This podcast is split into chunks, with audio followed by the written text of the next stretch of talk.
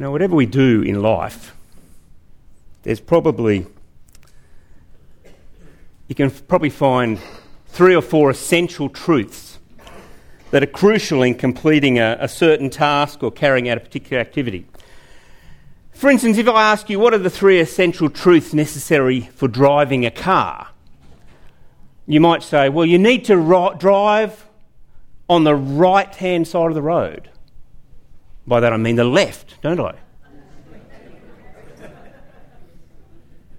Yesterday, we had one of those wonderful moments, Jordan and I. We went for a drive out to the beach.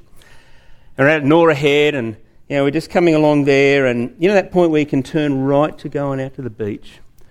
And this guy in a ute came round the corner, and he just lit up the back end, and he, he lost control. So he was on our side of the road. Nearly had a head on. You can imagine my heart's thumping. Ah! And uh, anyway, we went out, drove around, had a look at the beach, came back, and as we came back around the corner heading into to, uh, towards Toukley there, there he was on the side of the road with a cop. yes! Justice!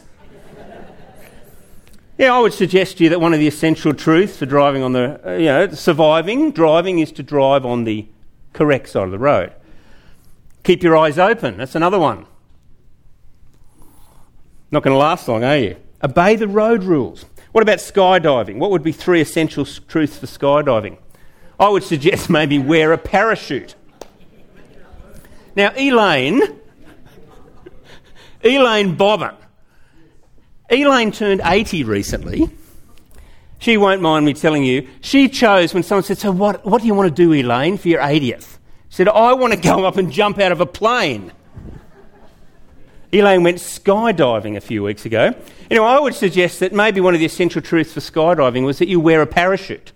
Would you agree? Yes.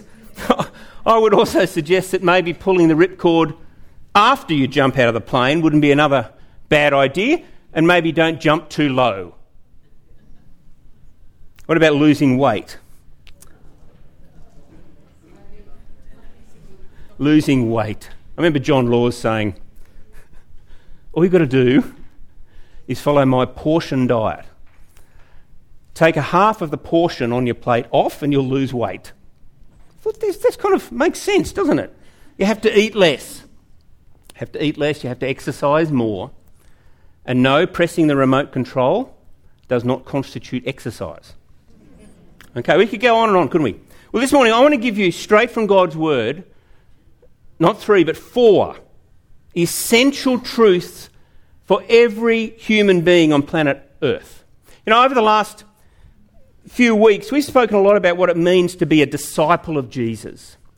And we've talked about how we are called to be disciples who make disciples. So I think it's very good for us to go through and just be very clear. These are the essential truths around which we build our discipleship. These are the essential truths that we have to know and we really need to let other people know about. That's what it means to be disciples who make disciples. And I, I firmly believe with every fibre in my body that these are the four things which you absolutely must know. Nothing compares to these four truths. And I don't think that anything really would come close to changing your existence, both now and forevermore, like knowing these four things. These are four absolutely essential truths. And if I get to the end of my life and all I've done is tell people these essential truths, I'll be happy. I'll be satisfied. So, truth number one. Truth number one is that God loves you God loves you and He created you to know Him personally. That is the first essential truth you just have to know that God loves you and that He created you to know Him personally. In the book written by the Apostle John, now do you remember John? Of all the followers of Jesus, John was the one who was left standing by the cross with Jesus' mother Mary. Of all the followers of Jesus, it was John who was there right to the very end. I guess you could say John was Jesus' close mate. In fact, it was John who Jesus asked to look after his mother. On the way to the cross, Jesus actually stopped John, and his mother was there, and he just said, John, she is now your mother. In other words, look after her. Because I won't be able to. I'm the firstborn son of my family. And I won't be able to care for her anymore. So John knew Jesus. That's the main point I want to get across at this, at this stage, is to say, of all the people who saw Jesus, some of them walked closely with him, but John knew Jesus. He really did. He, he knew him like few others knew him. And yet John wrote these words. He said, For God so loved the world that he gave his one and only Son, that whoever believes in him shall not perish, but have eternal life. I want you to remember who wrote those words. John knew Jesus in a way that few others knew him. He knew him personally. If anyone was, was going to be able to say something like, Look, I know there's all this stuff that's being said about him. He was a nice guy. He was a great guy. I just don't think you could say he was the Son of God. Now, John was with him 24 7. They slept outside together. They woke up together. They went to bed together.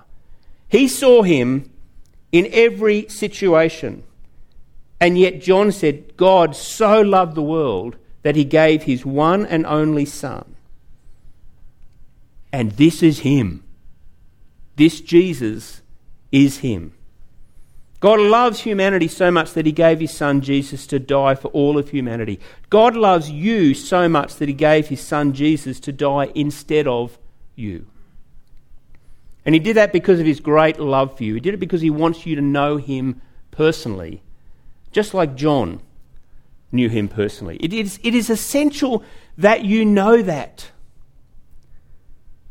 This guy, John, also said, How great is the love the Father has lavished on us that we should be called children of God.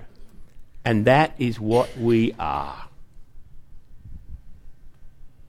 The love that God has poured out on us is so great that we are now called children of the living God. It is essential. It is just essential that we know that. That God loves us. I, w- I would say beyond our understanding. God loves us more than we can really know and understand. We can get a bit of an idea, but it's essential that we know that. Jesus told his disciples that God loved them so much and that he was so concerned for them that even the very hairs on their head were numbered. Now, in the first century, they didn't know anything about microbiology. If they had, I think Jesus might have said something like, You know, my heavenly Father, he loves you so much that He knows every cell in your body. He knows every cell in your body. He even has them numbered. And it's not as though He loves some more than others. Jesus told, us, told a story about a lost sheep to show us that God is concerned about every individual, and especially about those who are lost in their sins. So you see, God doesn't want anyone to be lost. That's what Jesus said. He said, It's not my Father's will that any would be lost. And He's done everything required to bring you safely home. And God's love is not impersonal. It's not like He just loves, you know, humanity as a whole. God is consumed with a passionate love for you as an individual. Right now, exactly as you are, right now. You know, it's been said that there is nothing you can do which will make God love you any more than He loves you now. And there's nothing that you can do that will make God love you any less than He loves you right now. Not when you get your life sorted out or when you stop doing wrong things or when you grow up. Right now, right as you are, God is irrationally in love with you right now. Yeah, it is just essential that you know that. And not, not just in here, not just in your head, but in here. That you really know that to the core of your being, that God loves you deeply. And it's not as though God just loves you, period.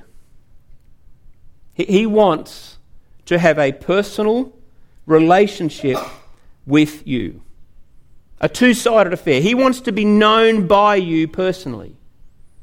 He knows you already. In fact, He knows you better than you know you, but He wants you to know Him. I just find that incredible.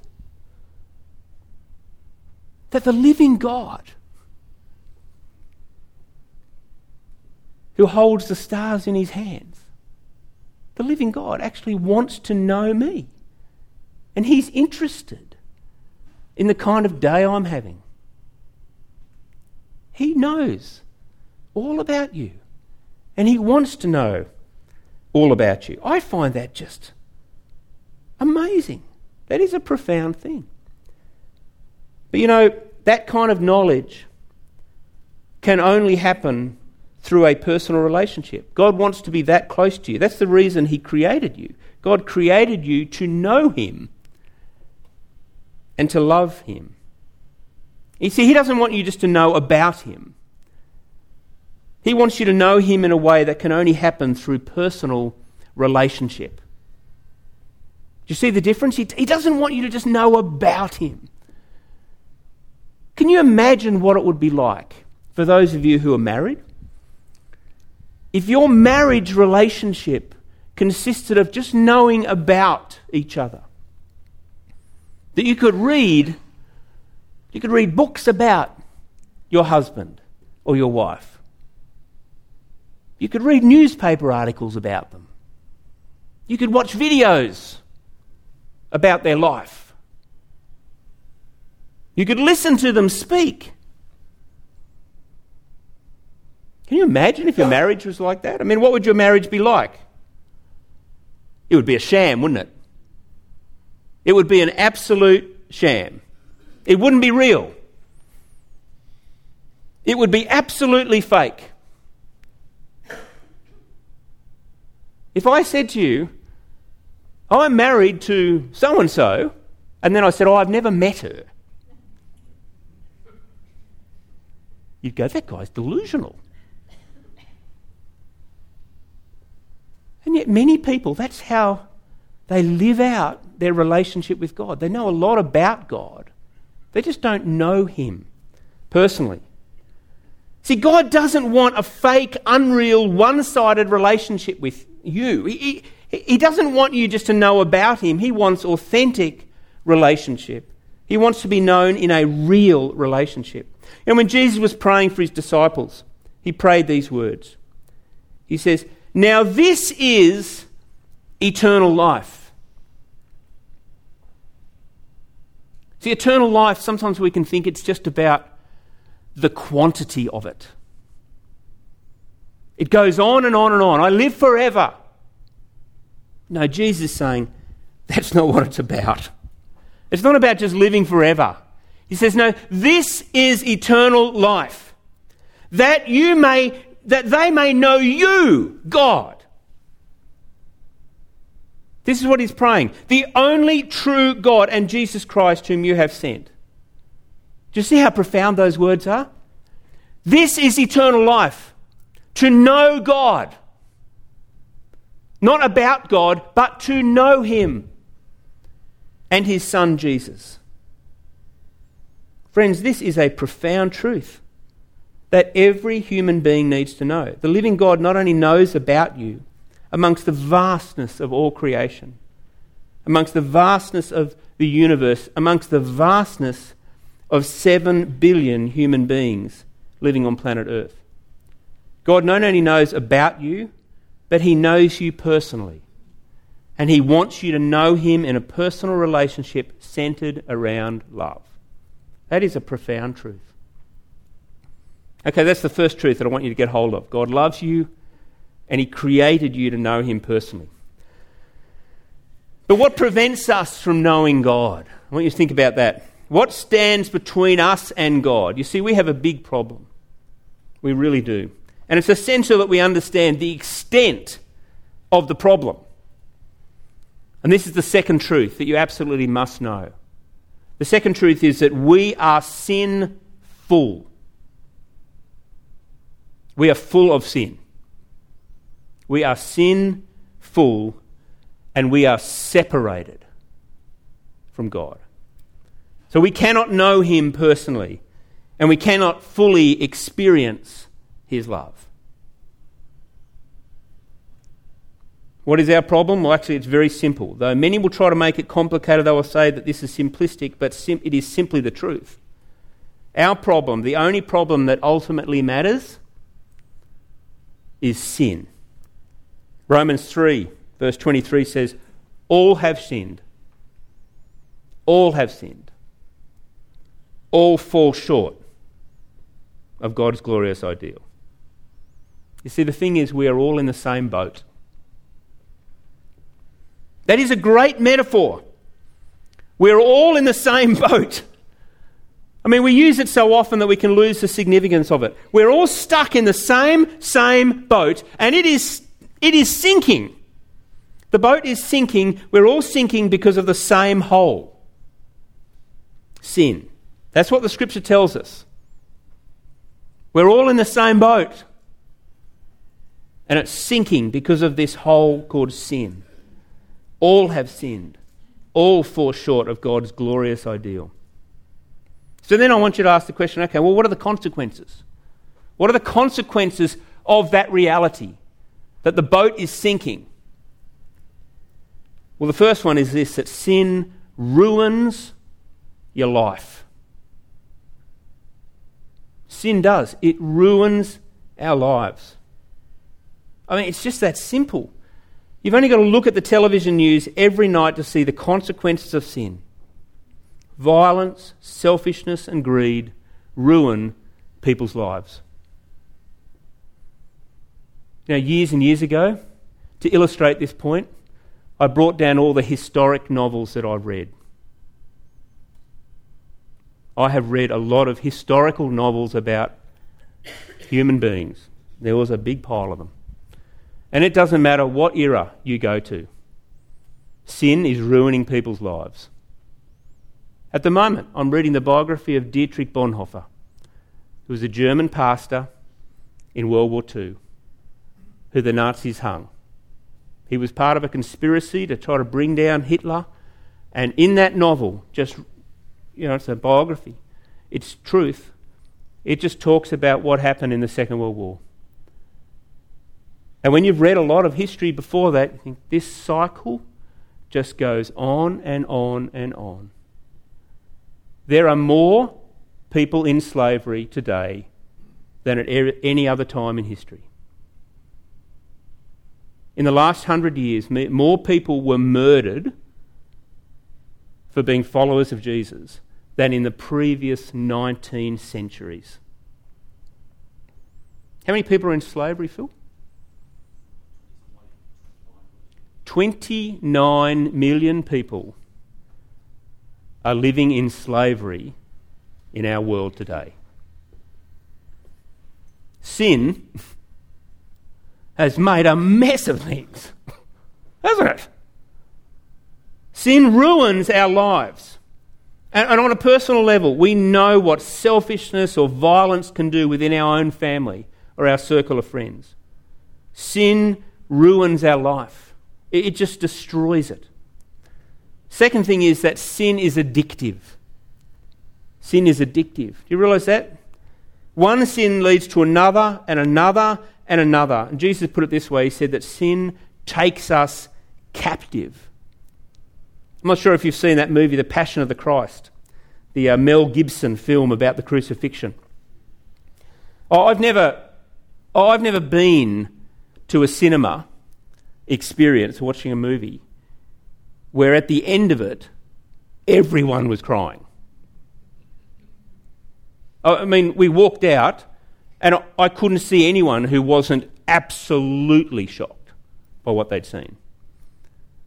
And in that movie, there is this, there is this scene where they're flogging Jesus and the Roman soldiers, there's a still of it there, the Roman soldiers were just enjoying it. They were. That was just, I thought, that is it, isn't it? Sin is addictive. When I re- read about, in this last week, about the SS and the way they treated Polish people at the beginning of the war, what was stunning, the, just, just shocking, the German generals was the brutality of a small group of men in the SS and, and how they just couldn't seem to get enough of it. So I, know, I know that's an extreme example, but it is what it's all about that sin is addictive. It really is. You know, there's a U2 song called Running to Stand Still, and in that song, Bono, in a sense, confesses. He says, Sweet the sin Sweet the sin, but bitter the taste in my mouth. Jesus was right. Sin does indeed take us captive. It tastes sweet at first, but it always turns bitter in our mouth. We're captives, and we need to be set free, don't we? We need to be set free from this. We're addicted to something that ruins our lives. We need to be set free from it. So it ruins our lives, it takes us captive, it's addictive. And there's a cost. There's a cost to sin, it has a penalty. And the penalty is death. In the book of Romans, the Apostle Paul clearly tells us that the penalty for sinning is death. That's what God has said. If you sin, you will die. I guess when I was younger, when I, when I read those words, it was, it was a little bit more like a, I can imagine God the judge saying, You've sinned, therefore you die. But I guess as I've got older, and I guess as you get to know God a bit more and you hear the way Jesus reveals the Father and the way, I mean, he could have revealed himself as anyone, but Jesus said, No, call him Dad. Call him Daddy. And when Jesus said, It is not my Father's will that any would be lost, I guess I read those words about the punishment for sin is death a little bit more like saying to a little kid, if you jump off that cliff, you will fall. And it will hurt. It's a bit like God saying, if you rebel against me, if you turn your back on everything that is good, everything that is loving, Everything which is the source of life, if you turn your back on that, there is death. It's just simple. God is just saying, don't jump off the cliff. Sin leads to death. For the wages of sin is death. But then Paul says, but the gift of God is eternal life in Christ Jesus our Lord. Sin ruins our lives, it takes us captive, it is addictive, and it leads to death. There is a, a fourth consequence of sin, and in a lot of ways, this is the most devastating. Sin separates us from God. Our sin, every one of us, our sin has created this, this great gulf between us and God. And this gulf is so great that not one person can cross it by their own effort. We're sinful and we're separated from God. So we cannot know Him personally and we cannot experience His love. So, do you see how this negates the first? The first thing that you absolutely have to know about God is that He loves you and He wants to know you personally. You see, sin ruins that. That's why it is the single biggest issue in your life and in my life. Sin ruins the most profound truth in the universe that God loves you and He created you to know Him personally.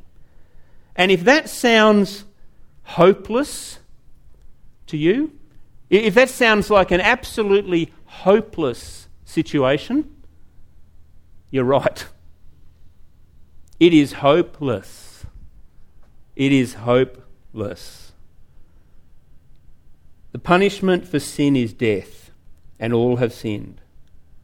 That's what the all powerful, truth telling God said. If that is true, then humanity, every one of us, is doomed, and there is no hope. But with God, praise God, there is always hope. Thank God there is a solution.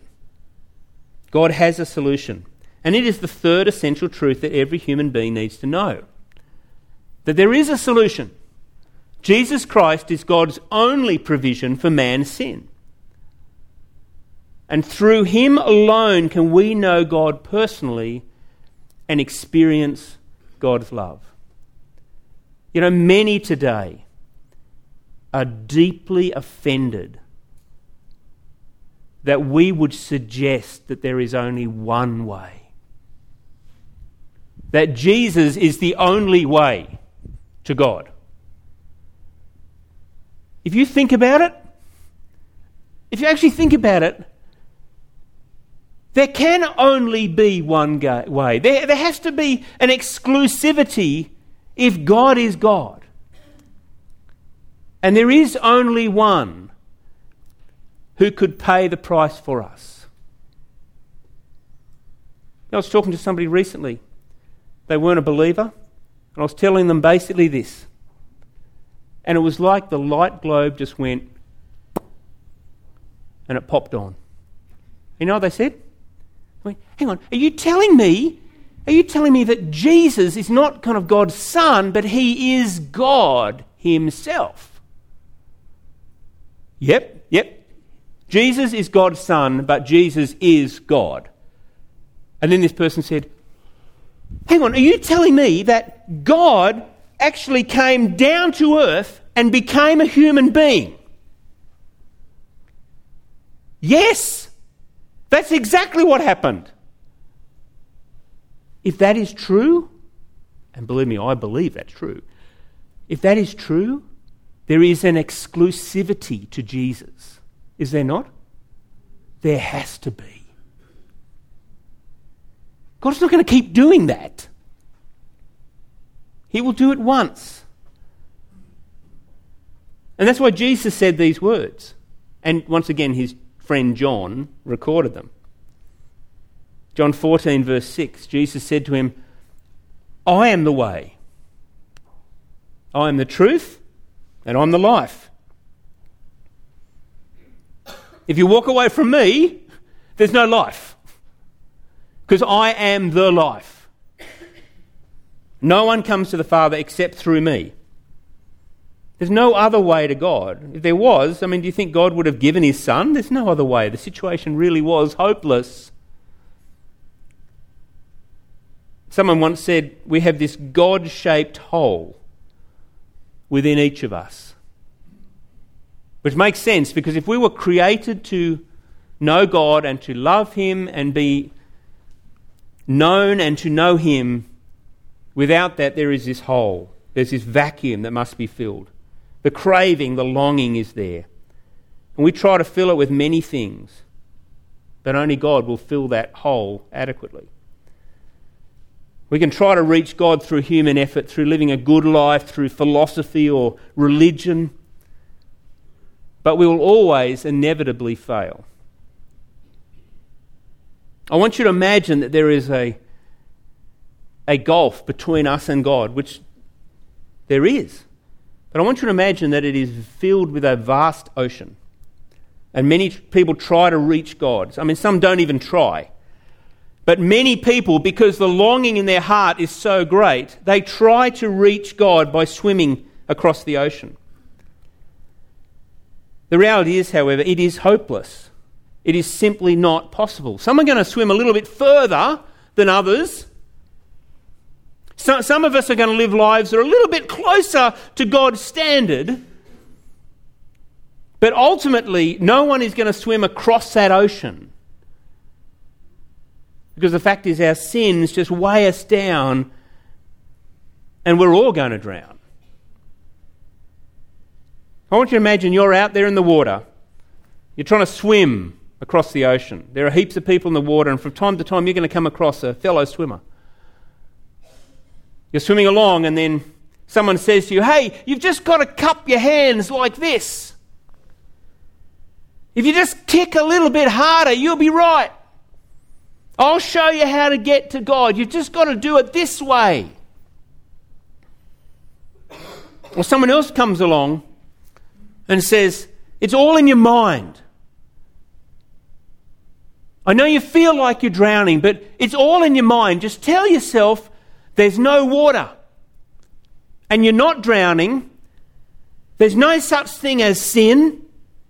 Nothing is weighing you down. Just tell yourself that everything will be all right, and it will. And what's going to happen? Is that going to solve your problem? No, that's called denial. That's like the guy who jumps out the window of a high building and all the way down he's screaming, I'm not falling! I'm not falling! Eventually, truth is going to catch up with you. Eventually, the truth is that you're just like the rest of us. You're unable to cross this huge expanse that separates us from God. Or someone else floats by and they say, Hey, man, God is everywhere and you're everywhere and you're a God too. So just relax and accept that you're going to drown. And then you'll become part of the ocean but you'll come back again. And in the next life, you might be a little bit better at swimming. And you might just get that little bit further across, and you might get more of an idea of what the water's really about. And as you're splashing around and you're gasping for breath, and you're thinking to yourself, I just can't hold on much longer. It's getting dark, and you're out there in the midst of this vast ocean and you hear a noise approaching. It's a loud, thumping noise and it is getting closer. And there is a bright light and it is coming straight at you. And you begin to realize that it's a chopper. You know exactly where you are, and that they know exactly where you are. They're coming straight for you. It's now directly above you. And through the bright lights, and all the water blowing around everywhere, you can make out this, this figure standing there on the skids. And suddenly, this figure leaps off and lands in the water right next to you. And suddenly, this smiling face bobs up beside you, and he's soaking wet, but he's laughing. And he seems so calm. And he just says, So, how are you doing? You're spent. I mean, you can hardly breathe. You're about to drown. And he says to you, You want to be safe? Do you want to make it to the other side? Do you want to make it to God? You say, Yeah, that's all I want. But it's just too difficult. I just can't make it.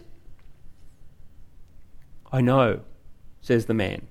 You will never make it alone. And he says it with such authority that you're a little bit taken back. I mean, no one else spoke to you like this. And he just says, I've worked everything out. All you have to do is trust me. Do you know who I am? And he says, I am God's Son, Jesus. Just hang on to me and I'll take you straight there. No charge, no worries. You just hang on to me. Come on. Everything's been taken care of. What are you going to do? What are you going to do? I mean, think about it. In that situation, you're going to start asking questions.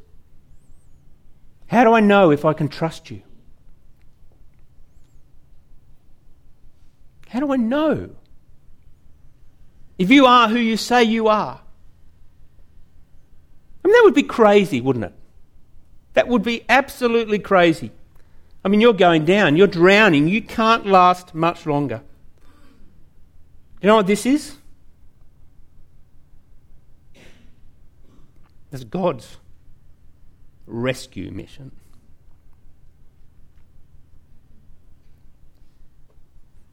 See, the only way The only way for God to bring you back safe home was Jesus had to die in your place. It's a lot more harrowing than jumping out of a chopper. This is God's rescue mission. But the same st- truth still applies. It's all been taken care of. So, what did Jesus say to his mother Mary as he hung on the cross? Right at the end, he said, It is finished. It's done. There's nothing more to do. It's finished. See, God has bridged the gulf that separates us from Him by sending His Son, Jesus Christ, to die on the cross in our place to pay the penalty for our sins. Why did He have to do that? Why couldn't God just say, oh, well, the sins don't really matter? But we all know sin does matter, doesn't it? And I've got to tell you, I don't want to live in a universe where there's not justice. That idea is very, very frightening. That we might live in a universe where there is no justice. Very important that we have a just God. Sin needs to be paid for. God believes that so strongly, He knows that to be so true, that He paid the penalty Himself. You want to know why Jesus had to die on the cross? He died to fix everything up, to make right all that we had made wrong. You see, if you open your Bible to the first couple of pages, it doesn't take long before sin comes in and it ruins everything, and the very first story we have recorded is murder. Two brothers are out in a field, one of them murders his brother. And I think from that point on, God has been saying, What have you done? What have you done? What have you done? But Jesus' death on the cross fixes that. You know, it's not, not enough just to know these three truths that God loves you, that He wants you to know Him, that we have a big problem, sin. It's not even enough to know about the rescue mission. You need to know this fourth truth. This is the final essential truth that you have to know. We must each individually receive Jesus Christ as Lord and Saviour. Then we can know God personally and experience His love. If you're out in the water in a vast ocean, Jesus jumps in next to you and he says, All you've got to do is hang on to me. And he's the ultimate gentleman. He won't force you to come with him. But he says, You just hang on to me and everything's done. That's why John said, As many as received him, he doesn't force himself on anyone. As many as received him, to them he gave the right to become children of God, even to those who believe in his name. It says in Ephesians, For it is by grace that you have been saved through faith. This does not depend on anything you have achieved. It is the free gift of God, and because it's not earned, no one can boast about it. See, all the glory goes to God. Receiving Christ involves turning from our sins, turning from trusting in our own ability to deal with the sin issue, to trust completely in Jesus to deal with the sin issue. In short, that means repentance. Honestly, regretting our sins and asking God to forgive us. Repentance is not just being sorry for the results of my sin. When I had to go into, go into Mount Penang Detention Centre and talk to young guys who were basically put in prison when they were teenagers. There were many of them who were very sorry about being in Mount Penang. But they didn't seem to be all that sorry about what they had done. You see, we can be very sorry about the mess. We can be very sorry about the fact that we're in the middle of a vast ocean drowning. But we need to repent. We need to turn from our sins and say, I don't want to continue doing that and ask God to forgive us. It means trusting Christ to come into our lives and to begin to change us to be the person that He wants us to be. In short, that means making Him Lord of your life. You know, we've talked a lot in the last weeks about how when we say Lord, it's not just His name, it's who He is. Is He the Lord of your life?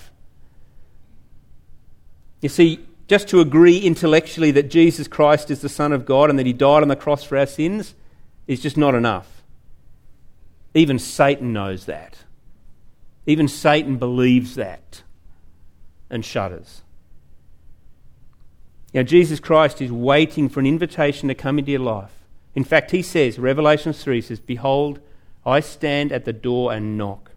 If anyone hears my voice and opens the door, I will come in. And perhaps you can sense Jesus knocking at the door of your heart right now.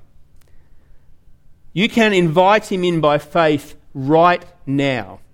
Today, this last Sunday in March in 2014, three weeks before we celebrate Easter. Three weeks before we, we remember again everything that Jesus did for us on the cross. What a great time to get right with God.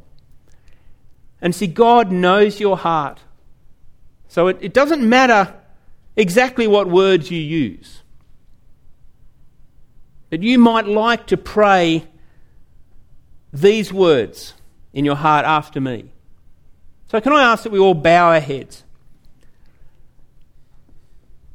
And I want to give you an opportunity now. If maybe this, this kind of retelling of the four essential truths has impacted you. And God is saying to you, just in the quietness of your own heart and mind, hey, you're in the middle of that ocean. And I want to help you. You might like to just quietly pray these words, just in the silence of your own heart after me. Lord Jesus, I want to know you personally.